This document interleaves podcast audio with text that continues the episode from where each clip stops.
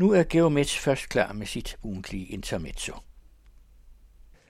I forundring over kongehuset som indretning har denne kommentar før handlet om husets medlemmer, om dronningens frimodige frembringelser i form og farve, og om forholdet mellem to brødre, hvor den ene er vigtig, fordi han arver ride, den anden mindre vigtig, og i gamle dage sendt i et eksil på passende vis slået mere eller mindre ihjel eller gjort til grin.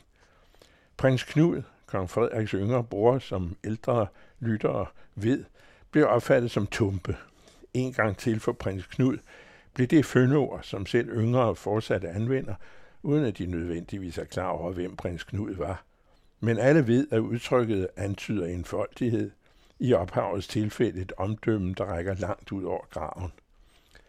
Prins Joachim har forsøgt at frigøre sig fra den evindelige to års fastlagte rolle, uanset han i sagens natur ikke kan gøre åbent oprør, hvilket han trods ydmygelse ovenfra sikkert heller ikke har lyst til. Hvad han åbenbart ikke mere kan bære derimod, er det stereotype i sin anviste rolle. Om dette gav prins Joachim udtryk for i en tv-udsendelse med ham som vært. I et afsnit fortæller prinsen om dansk uddannelseshistorie, hvor i også forfatteren og forhenværende overlæge dr. med Steffen Jacobsen optræder.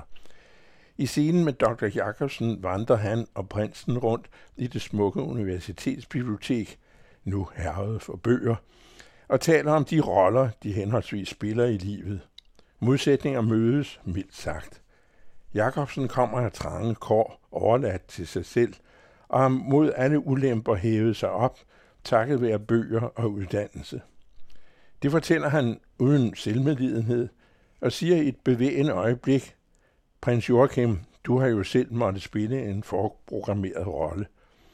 Øjeblikket er et sjældent i DR's tv, der skal roses for at have hyret prinsen, og som ellers normalt er redrenset for enkel ægthed.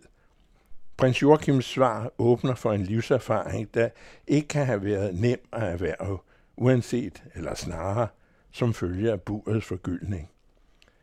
Prins Joachims optræden er her udtryk for bestræbelsen på at ville mere og andet på egne præmisser, uden at han jo render for sin egen indre prins. Den side af ham er jo hans fødsel, identitet og medfølgende erhverv. Men fordi prinsen forholder sig konkurrent med sine personlige overvejelser, bliver personen i den situation, han her er sat foran kameraet, og hvor i han jo også selv sætter sig sammen med dr. Jacobsen, mere end en prins i livskrise – snarere et udtryk for det almindelige menneskelige. Det er alvorligt talt ganske stærkt. Dertil kommer prins Jorkams betydelige talent som formidler. De færreste, selv professionelle, evner som han at levere et svært stof, i den grad ligefremt og uprætentiøst og til at holde ud at se og høre på.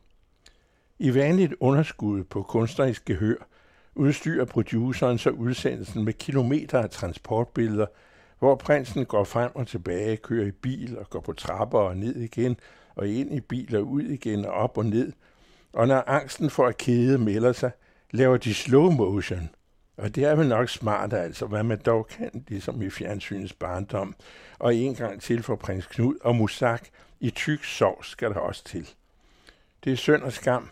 Prinsens naturlige evne til at tale til kamera er i det format så sjældent, og kan bære uden en producers ambition om at livne en højtidlig parodi på fjernsyn, når der nu er en rigtig prins i linsen. I den bedste af alle verdener blev prins Joachim ansat med ret til selv at producere. Det kan han. Det siger her en old hand oprigtigt i the business of performing. Det drejer sig om vores roller i livet, ud over hvad ophavet og andre synes, de skal være – i den mere lystige ende af skalaen havde Søren Gade, Venstre, fundet ud af, at han igen skulle være den store politiker, han egentlig aldrig har været, men ubegribeligt nok altid sluger stemmer. På valgaften lejede han partiformand og belærte den rigtige, hvad han skulle mene om samarbejdet med Socialdemokratiet. En kilden sag, da Ellemann jo højt og tydeligt meddelte, at han ikke stoler på Mette Frederiksen, ikke så begavet, da han derved kom i underskud hvad han så skal sige om Lars Løkke. Samme Frederiksen langer så en genistreg over bordet. Hun vil da med glæde, siger hun, støtte Søren Gade som folketingsformand, der som bekendt er en stilling højt på strå i nærheden af og over prins Joachim i rang og stand. Et stærkt udspil, næppe lige populært i den socialdemokratiske folketingsgruppe, hvor I der i lang tid fremover bliver skåret tænder for en sådan stinker og er skilt i kommende. For Jakob Ellemann er det dobbelt gevinst. Frederiksens gestus støtter både hans og hendes egen og Venstretoppens ønske om regeringsdannelsen. Venstre får til glæde for prestigen og et mørbanket bagland foræret den fornemme post, og Ellemann slipper af med et skide illoyalt gruppemedlem, som han i givet fald heller ikke ville behøve at gøre til minister og dagligt skulle sidde og glo på. En rollefordeling, som selv prins Knud ville forstå. Intermezzo hver uge her på den anden radio, og til at læse hver fredag i Information.